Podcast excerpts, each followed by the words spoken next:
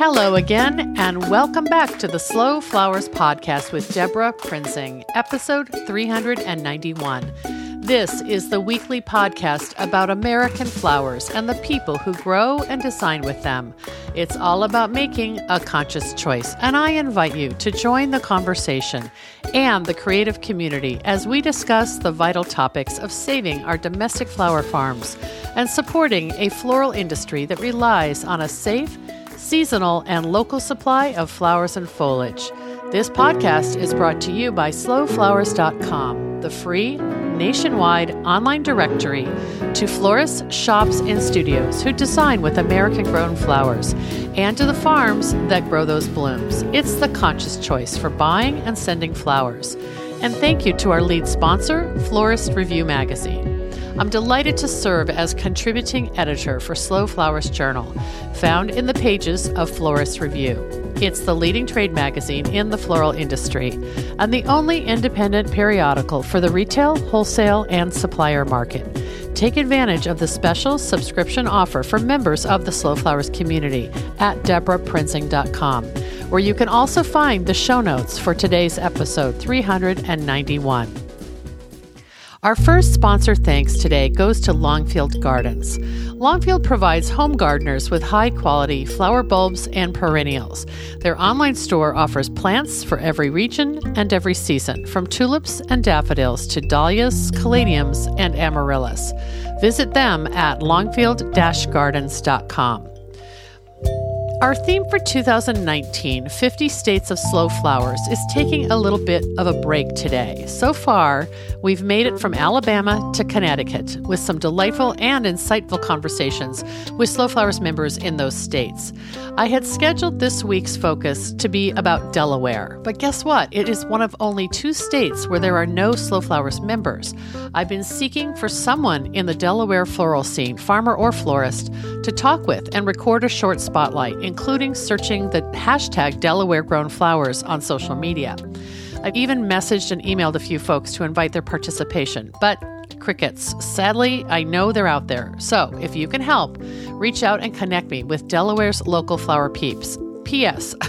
While Delaware is the second smallest state in the U.S., it follows Rhode Island, which is the smallest state in the U.S., and I'm so thankful that we have a vibrant slow flowers community there. So you'll be hearing from someone from Rhode Island later this year.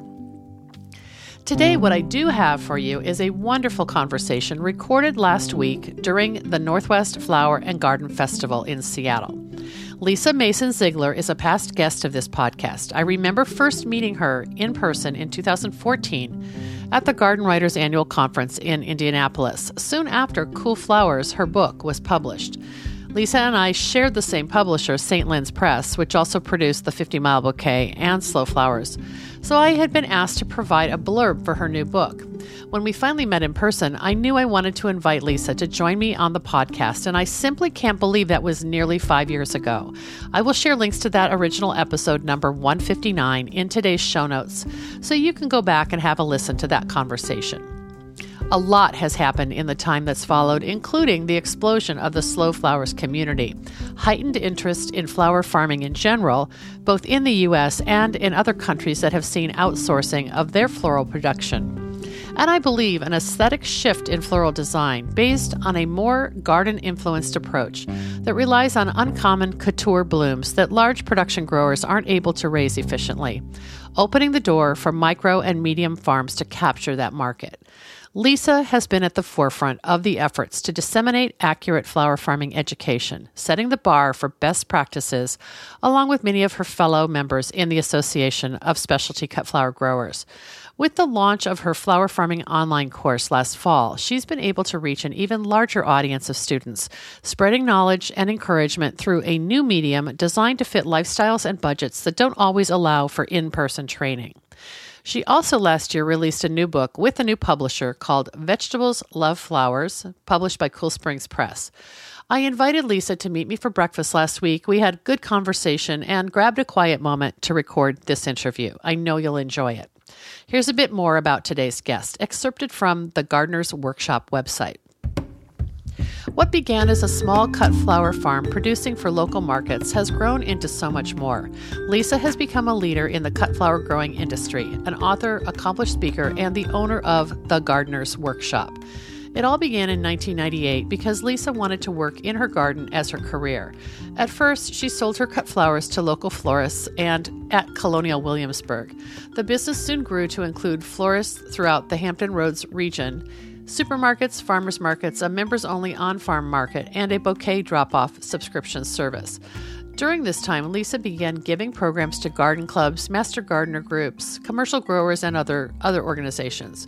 What became apparent is that people were eager for her simplified organic gardening methods, and her greatest gift is sharing them.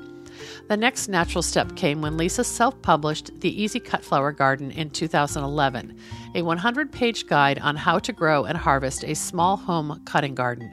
Her program travels began to spread from Texas to Oregon to New York City and she went on to become published with Cool Flowers in 2014 and Vegetables Love Flowers in 2018.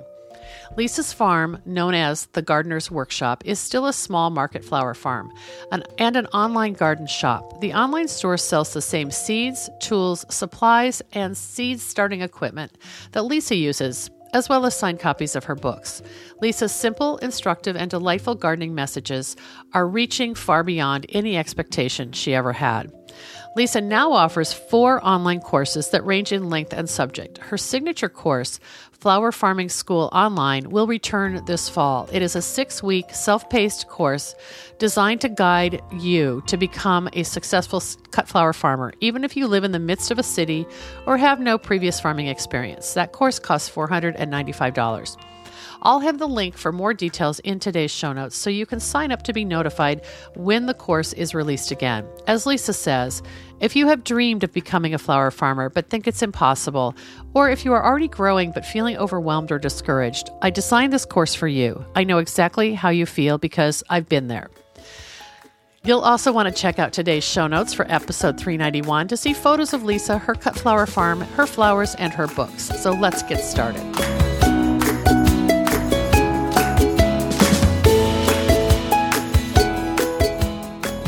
Welcome back to the Slow Flowers podcast with Debra Prinzing, and I am so excited today to have a return guest, Lisa Ziegler of the Gardener's Workshop. Hi, Lisa. Hi, Debra. Glad to be here. Well, we're here together in Seattle. You're presenting today and tomorrow at the Northwest Flower and Garden Festival, and um, I knew you were coming, and I was I it bugged me that I didn't get you on the podcast last year when your new book came out. Well, now it's a, a one year old book, or almost, right? Yes. So this is our chance to do it. Um, Lisa is, you may know her. She was a podcast guest in 2014. Uh, we talked about Cool Flowers, which was a brand new book then. And uh, now you have, um, I don't know, broadened the subject by writing flower. Vegetables love flowers, Correct. right? Okay.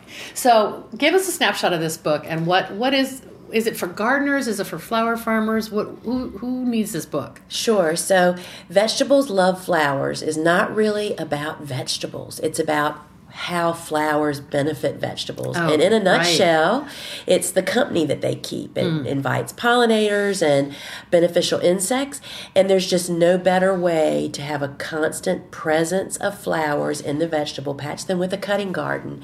So it's really a book about why to grow flowers, which flowers to grow, how to tend a cutting garden, and then a big part of the book is how I tend it all organically. So um, it's really the heart of what I do. I love this book. Um, it really tells my journey of falling into becoming a farmer and how I kind of went from knowing nothing to um, going full speed ahead with the help of my my sweet husband that kind of tended me a little bit and um, it's really a sweet book and wow. um, yeah it's a lot of fun so it's really about a cutting garden it's so cool and, and but the having the word vegetable in the title was brilliant because you're kind of um, overcoming any of those objections of these hardcore purist food growers, right? Oh my goodness, so very very true because I say this in my courses or in when I'm speaking that so many vegetable gardeners are thinking to themselves as I start to speak. I said, I know what you're thinking right now. Why would I give up one square foot of my vegetable patch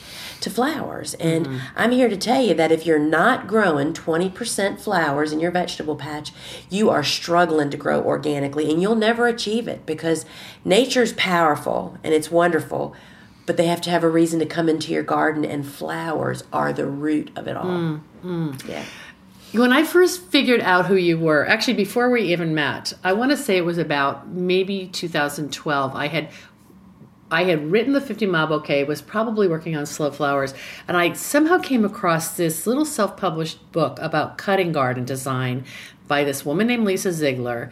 And I ordered it. I don't even know, if you remember that. I do, that. I do. And um, I was just fascinated with the information and how accessible it was and how you kind of deconstructed a simple cutting garden for people and said basically the message was here's how I do it and and I'm selling flowers at a farmer's market, but you can do this in your own garden. And that little book was so powerful, and in, it, it really it influenced me. Yeah, it was. Um, that book just went out of print. Actually, we've sold that. We're down to the last fifty, I think.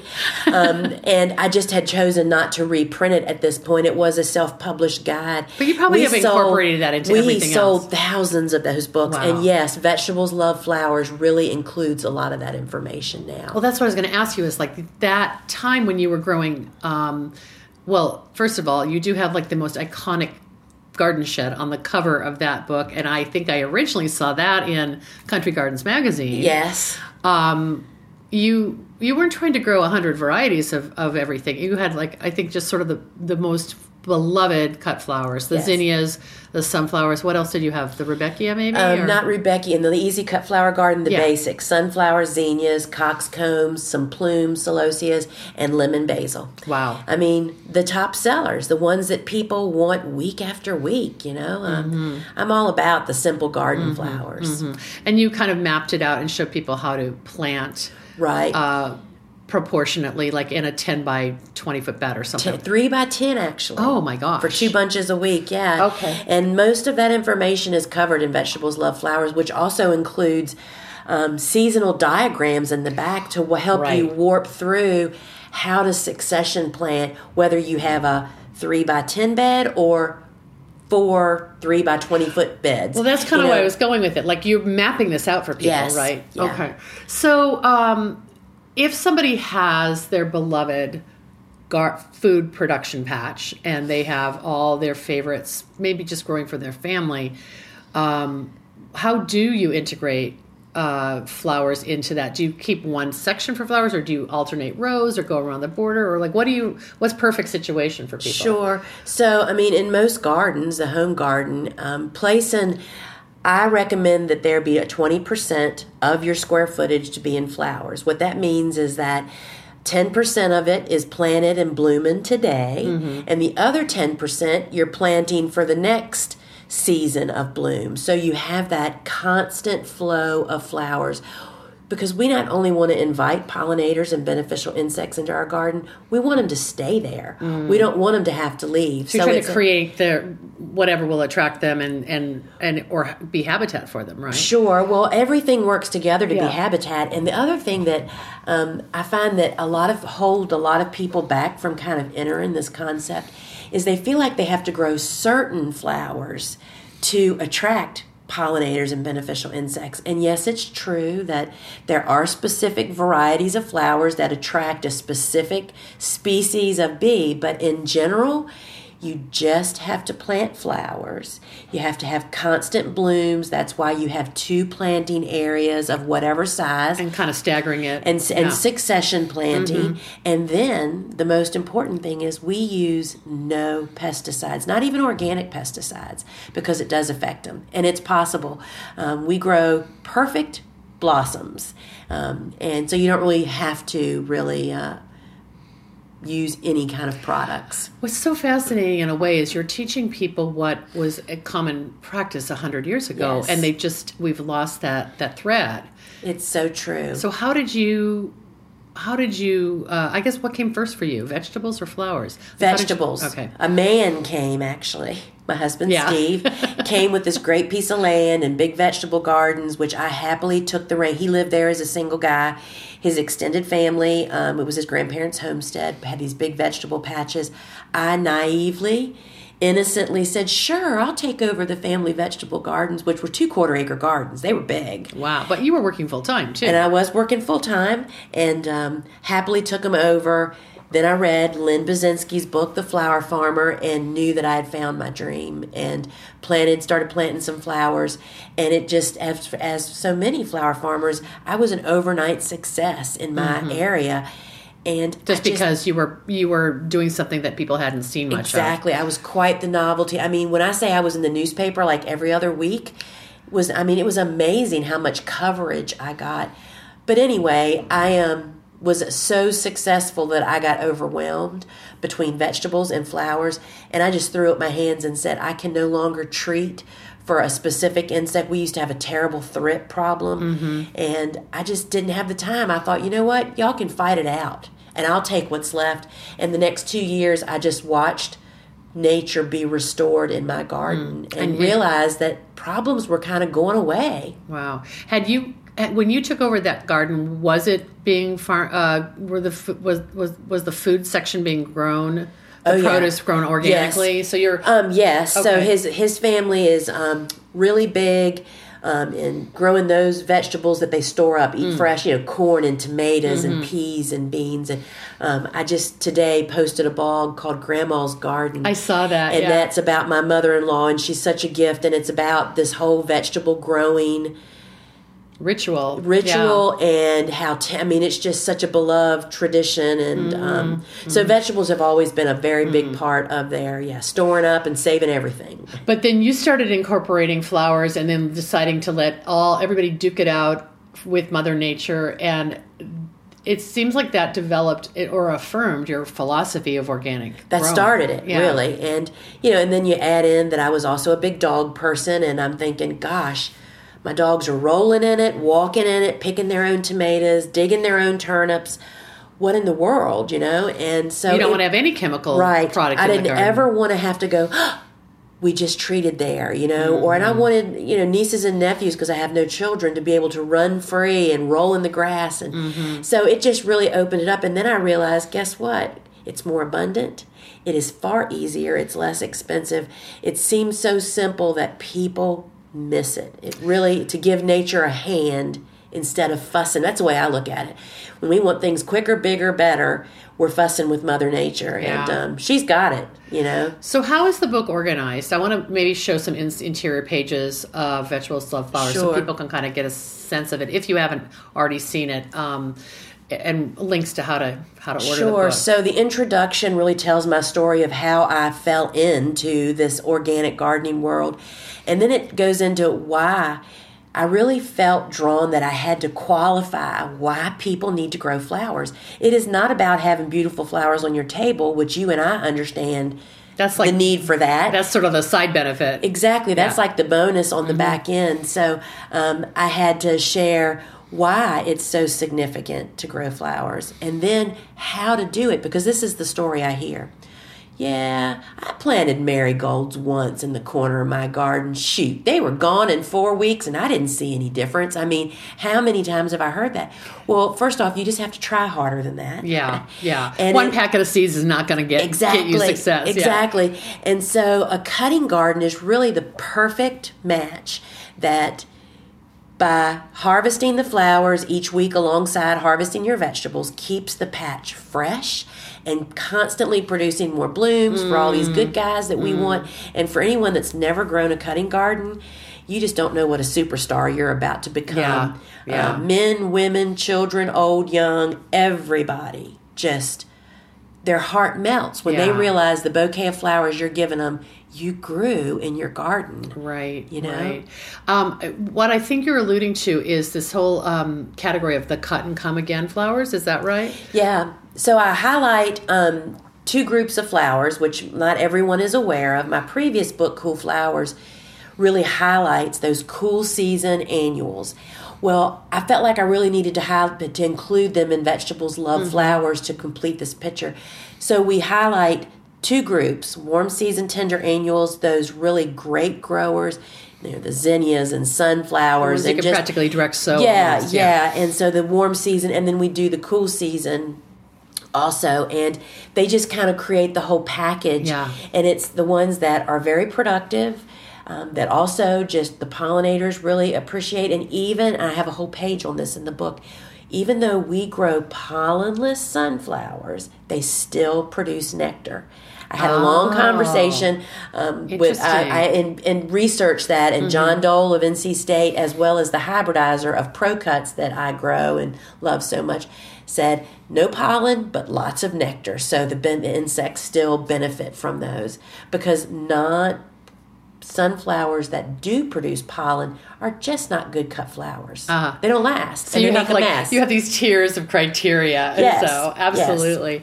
Um, do you find that having a cutting garden that is attracting nectar pollinators who want the nectar source um, uh, and other insects is it also I uh, how do I ask this question correctly? I know that diseases is a big issue, and that's why people are using fungicides and that sort of thing.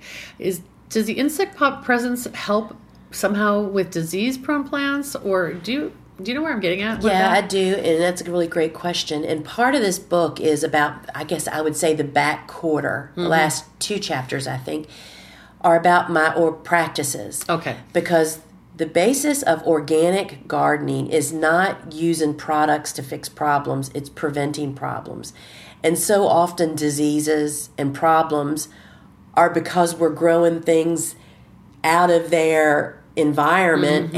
and so you either figure out a way to create what they need or we bypass them or just figure out a different thing to grow. you know Yeah. there's far too many wonderful plants vegetables and flowers Mm-hmm. to grow that aren't needy that aren't don't need to be fussed over. And that's what you find about i can remember years ago when i met a good friend um, amy hicks of amy's garden and they're vegetable and flower growers.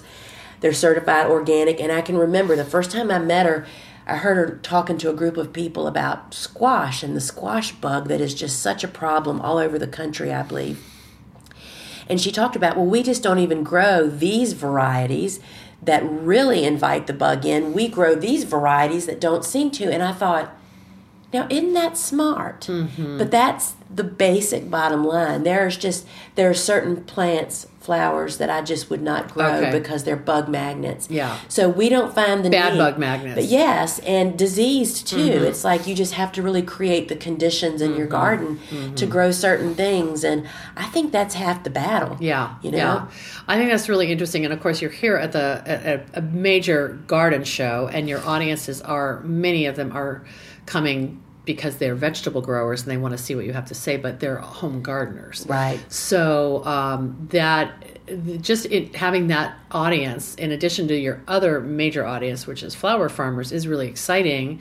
But I think that Cool Flowers was pretty much you said written for the home gardener. Yeah, it was. Um, so, as you know, as a book writer, that the the publishers want the broadest audience for your book. So to pigeonhole yourself into a flower farming track um, really knocks out a lot of the population. So Cool Flowers was written for the home gardener, and then I followed that up with an online course called Cool Flowers Beyond the Book for Flower Farming, where I take the contents of Cool Flowers and help flower farmers apply that in a larger way and in, as a big cutting garden.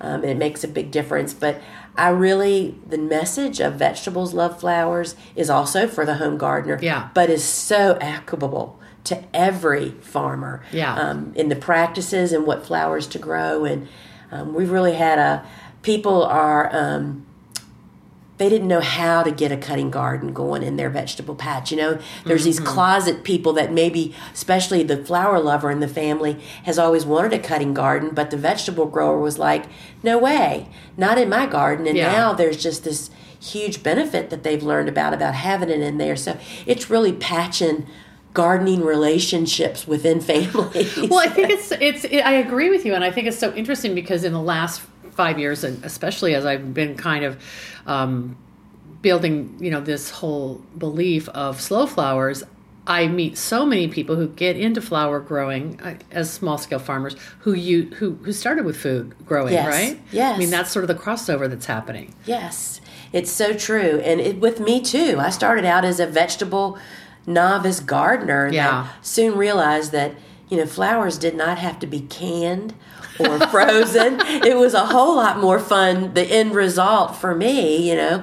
I can remember standing in the kitchen in the early years with like four or five gallon buckets of tomatoes and you know it Oh, just how overwhelming. uh, well it was but i you know i mean it, it was good Yeah. but the flowers were it became this bright spot for me and and then to go full circle so i went from a full vegetable to a big time flower farmer um, to now um, we've launched back into having mostly cut flowers but a fairly sizable vegetable patch Yeah. um, for our members only market as well as our families Uh-huh. that work on the farm and um, so it's kind of gone full circle it's amazing how much more smarter you get the more mistakes you make Well, Lisa, your business, the Gardener's Workshop, has has just evolved. It's so in such an inspiring, exciting way, and um, I think about that self-published cutting garden book that I talked that I said I bought.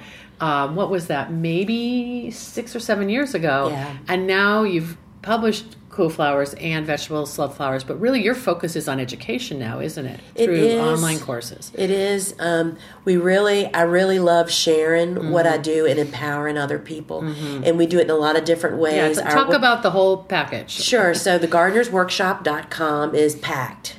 We have tons of little videos where you can go to see lots of seed starting with soil blocking, um, just a lot of different videos. I'm just so fortunate to have a sister and a niece that work with me. One's a techie, and my sister is the video graphics, creative part of it all, and Kelly's the one that gets it on the website. And as they call me, I'm the mouthpiece, affectionately most of the time. You're, you're the ta- you're the talent. And so it's just allowed us to really create this um, diverse website where you can get little bits and pieces um, through my blog or through the video clips. Which or, a lot of it is just free, right? Yes, and a lot of that is just free content. And then now we've gone on to produce online courses where we bring it all together um, and take you from beginning to end. We've just launched um, two home garden, but they can apply to the flower farmer. Seed starting made easy, which is teaching people how to sow seeds in the garden and how to start indoors using soil blocking. And then also the the easy cut flower garden, which is basically the replacement Oh, of the book. You're doing those as online courses? Those are online courses. They're 20 bucks. Okay. So they're like an hour and a half each, broken into little bits and pieces. And what I think I want the real message that people need to hear is not everybody's familiar with online courses. Mm-hmm. It is just like buying a book. But instead of having that book to pick up, you pick up a device, your computer, your tablet, your phone, and log into your library, and it's right there. You can watch the videos over and over and refer back to them. Well, when you think about it, um, twenty dollars is probably what you would spend on a book. So it's it's in that same price range too, right? Right. And so those we call just classes. So that's like an hour and a half of content. Um, and then last fall we launched something that just really proved to be an overwhelming success was Flower Farming School Online, which is actually a six week course. Yes. And um, it's like a couple hour teaching a week broken up into little segments Mm-hmm. from A to Z. It just covers everything. And we'll be offering that again this fall. And Who was the person who took that course? I remember when we spoke right when you were had announced it, and you had a very specific window last maybe October for people to to Right. sign up. So we signed people up.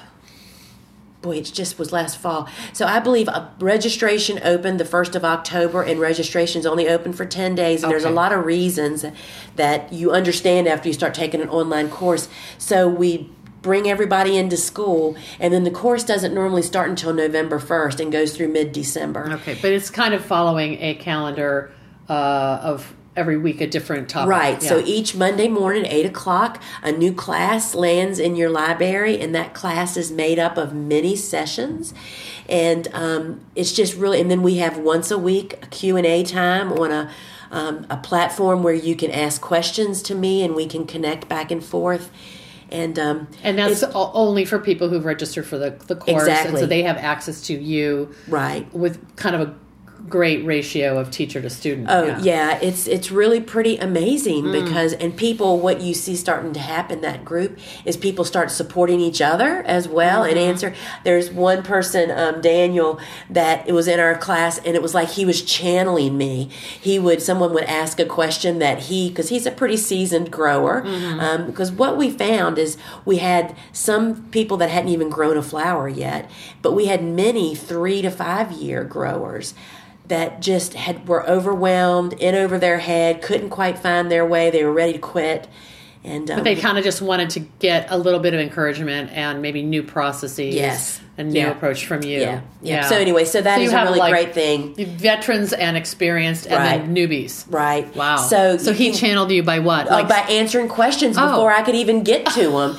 and it's like, Daniel, that's exactly what I would have said. So it was just so wonderful. And um, so you can, on this website, there's an online course page. And I'll tell you the benefit to being signed up. So the flower farming course does not open until fall.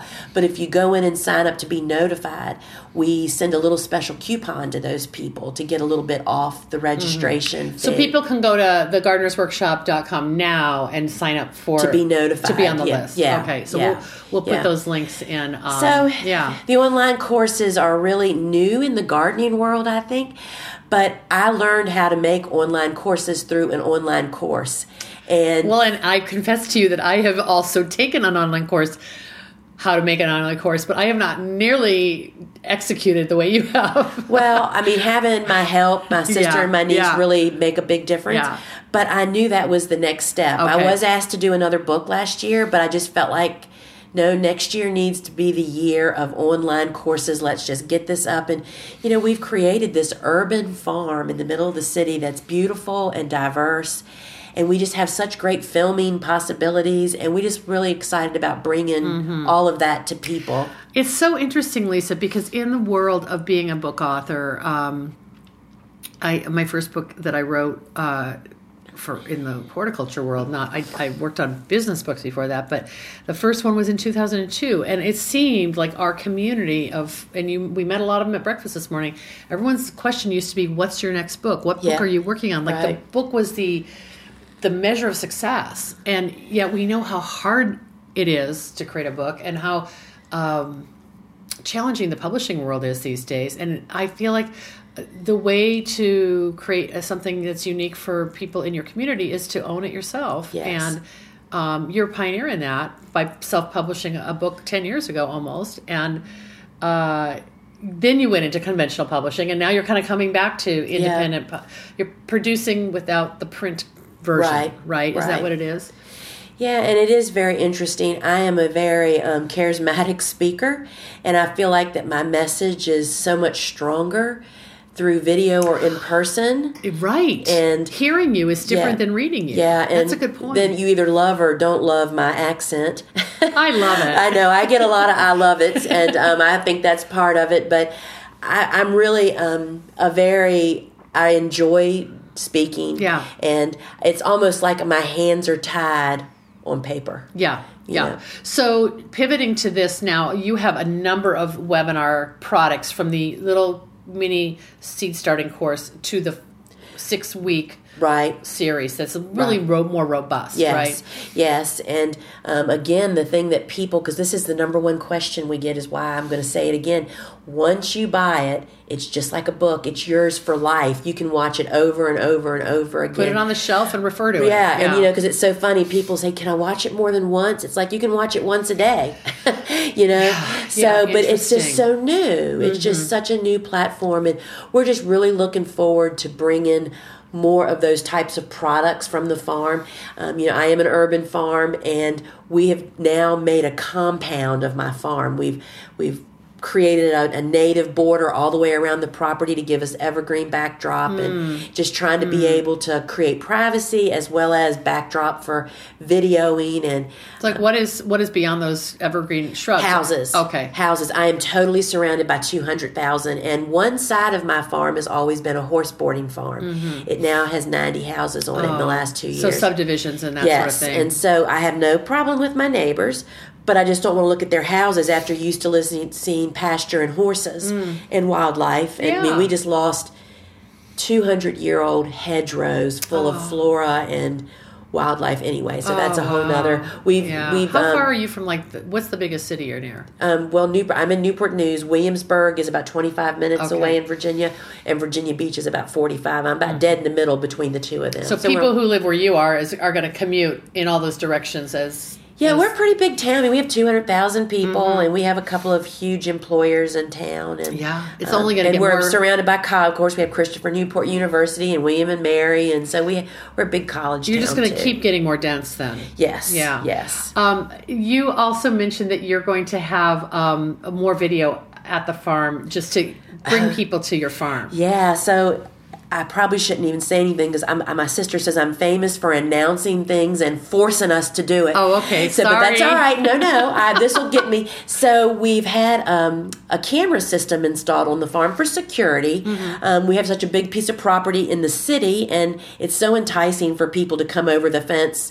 Young people, you know what I Mm. Mean, like the park-like effect. So we had security cameras installed. Well, in addition to that, we had a, a high-resolution, very special camera installed, a six camera, and it will have it has three spots on my building to be able to overlook the current garden that's blooming. And the plan is that there'll be a live stream of our garden on our website so people can see the garden, can see us working or not working. And as I'm Lisa, you can't go out there in your nightgown in the I morning. know. What my husband says, and um, but you know, it also just like having company for dinner. Yeah. it helps to keep things tidier and keeps you a little bit more on your toes. So we're Yeah. really looking forward to sharing that with folks. And um, What are you to call it? The Lisa Cam? I don't know. We'll have to. Well, maybe we'll have a contest. What would she name it? But this just is so fascinating that uh, you were saying earlier, uh, I think at breakfast, about the fact that we are absorbing and consuming, I guess is the right word, content on iPads, on on smartphones, it's on our computers. There's so many ways that we want to get instant information, and Yeah. so that you're trying to be there when people are looking for that information. Trying. It's Yeah. hard, but Yeah. because it's as everything, right? In life is, it seems so easy to the outside world. Yeah. But it's not. But we're not going to walk around with a large reference book. right. but we uh, if it's in our in our phone we're Right. going to tap that information and that's what you're right. what you're doing Right. wow Yeah, so it's, you know, just keeping us entertained and yeah. Um, so do you feel like um, cool flowers is really launched all of this? Because it, you started speaking all over the country uh, and coaching people and changing practices by i mean this wasn't a new thing. You didn't invent cool flowers Nope. but you you elevated the Rekindled awareness. It, Yeah, rekindled it. yeah. Yeah, I um Cool Flowers has really added a whole nother season because what people may or may not know is I have no greenhouses, no hoop houses. I'm in the middle of the city. I'm not allowed to have them. So I had to kind of find a way to produce flowers early in spring Right. and not have houses. And Cool Flowers, I mean, I just exploited that group of flowers Mm-hmm. to the max. But in fact, why would somebody want to take up precious greenhouse or hoop house space when it can really be grown outside? I see. So it's really created shoulder seasons Yeah. to the outdoor gardener or farmer. And not only that, we're getting to grow some of the most beloved flowers. I mean, who doesn't want to grow bells of Ireland? That's the most coveted flower, I think, on the planet. And then you're bringing it to market much earlier because Yes. you started Yes. it in the in the fall, right? Often, or, or often. sometimes early spring, right? Both, yeah. Yeah. It's depending on where you live. So just the, you must have a seed starting area in indoors somewhere. We do, and so we have a 10 by 10 room in my work building that has racks, those stainless steel racks on wheels like you see in the big box stores Yeah. with grow lights. Okay. And I can support about 13,000 soil blocks in a 10 by 10 room at one time. It is Wow. pretty amazing. so you've actually. already those are already in and going, right? Yeah, so what we just before I came here, this is um, the end of February.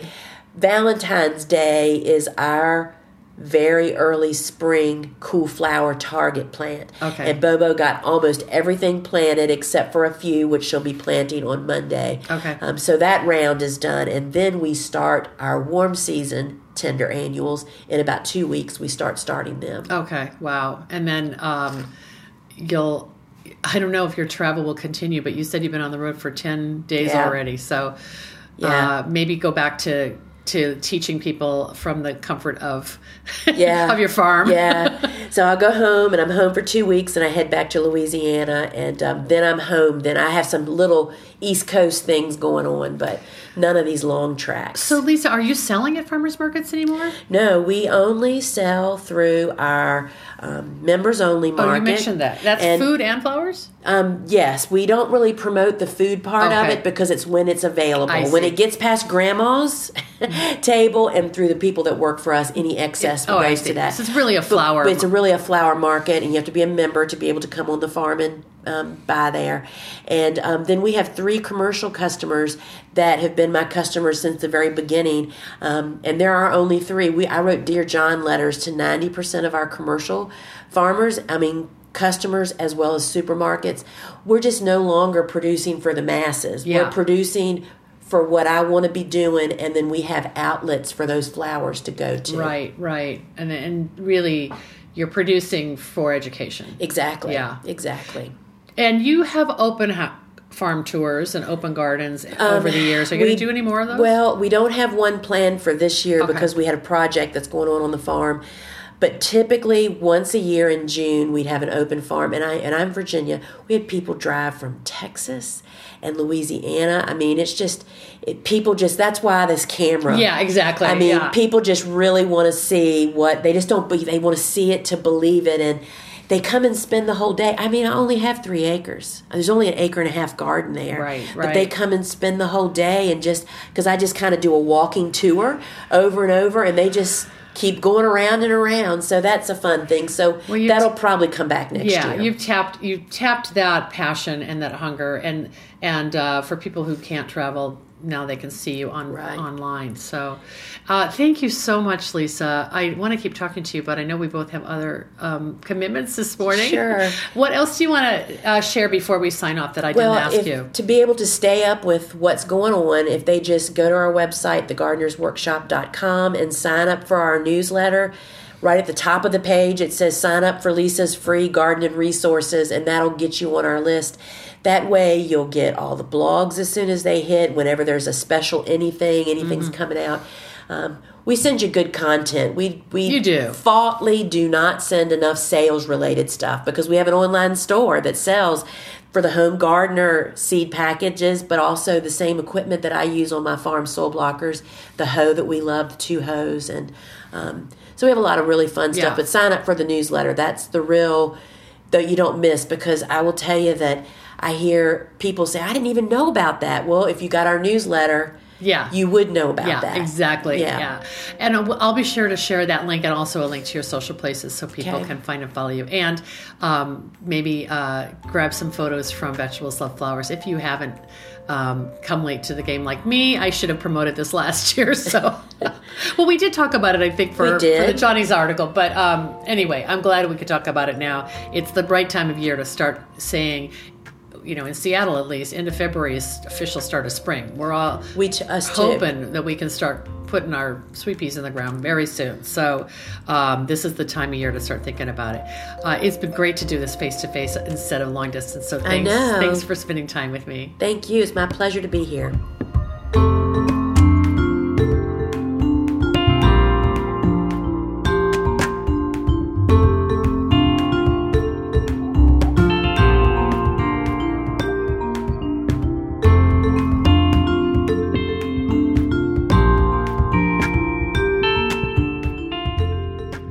Thanks so much for joining me today after spending most of last week inside the Washington State Convention Center, where an entirely beautiful and fragrant but somewhat faux spring was in bloom throughout the garden displays. I am so ready for real spring to arrive. I simply can't wait, and I know you're experiencing that urge too. It was my privilege to produce the floral stage at the Northwest Flower and Garden Festival last week, bringing in five Slow Flowers member designers to each teach for one day during the new feature, the new featured series called Blooms and Bubbles. I bet you can guess where the bubbles come from. Yep, every day 30 participants enjoyed a hands-on floral design workshop while sipping a special floral cocktail or a glass of champagne. The series was a huge success and it sold out a few weeks before the festival opened on February 20th. I'm grateful to all of our presenters and I'll share a thank you photo of them in today's show notes. Now, I'm off to the Philadelphia Flower Show next week, and I'm looking forward to meeting Pennsylvania flower farmers and floral designers there who will continue to inspire me. Our next thanks goes to Mayesh Wholesale Florist. Family owned since 1978, Mayesh is the premier wedding and event supplier in the U.S., and we're thrilled to partner with Mayesh to promote local and domestic flowers, which they source from farms large and small around the U.S. Learn more at mayesh, M-A-Y-E-S-H dot. Thanks so much for joining me on this journey, seeking new and inspiring voices, people with passion, heart, commitment, and expertise to share with you. I hope today's episode gave you at least one inspiring insight or tip to apply to your floral enterprise. What you gain will be multiplied as you pay it forward and help someone else. Truly, we have a vital and vibrant community of flower farmers and floral designers who together define the Slow Flowers movement. As our cause gains more supporters and more passionate participants who believe in the importance of the American cut flower industry, the momentum is contagious. I know you feel it too. I value your support and invite you to show your thanks with a donation to support my ongoing advocacy, education, and outreach activities. You can find the donate button in the column to the right at debraprinzing.com. Our final sponsored thank you this week goes to Northwest Green Panels. Based in Madras, Oregon, Northwest Green Panels designs and constructs a wide array of wood framed greenhouses offering versatility, style, and durability. Their greenhouses are 100% Oregon made using twin wall polycarbonate manufactured in Wisconsin, making Northwest Green Panel structures a great value for your backyard. The 8 by 8 foot modern slant greenhouse has become the essential hub of my cutting garden. Check out photos of my greenhouse in today's show notes or visit northwestnwgreenpanels.com to see more. The Slow Flower Summit is just four months away on July 1st and 2nd in St. Paul, Minnesota. Wow. We are more than 50% sold out on tickets. Make your way to slowflowersummit.com to learn all about the many opportunities to join us. From flower farm tours and dinner on a flower farm to business and branding presentations to interactive and inspiring design sessions, all created to serve you. Subscribe to Summit news and updates at slowflowersummit.com. The Slow Flowers podcast has been downloaded more than 416,000 times by listeners like you. Thank you for listening, commenting, and sharing. It means so much. Thank you all. I'm Debra Prinzing, host and producer of the Slow Flowers podcast. Next week, you're invited to join me in putting more American grown flowers on the table, one vase at a time. And if you like what you hear, please consider logging onto iTunes and posting a listener review. The content and opinions expressed here are either mine alone or those of my guests alone, independent of any podcast sponsor or other person, company, or organization. The Slow Flowers podcast is engineered and edited by Andrew Brenlan. Learn more about his work at soundbodymovement.com.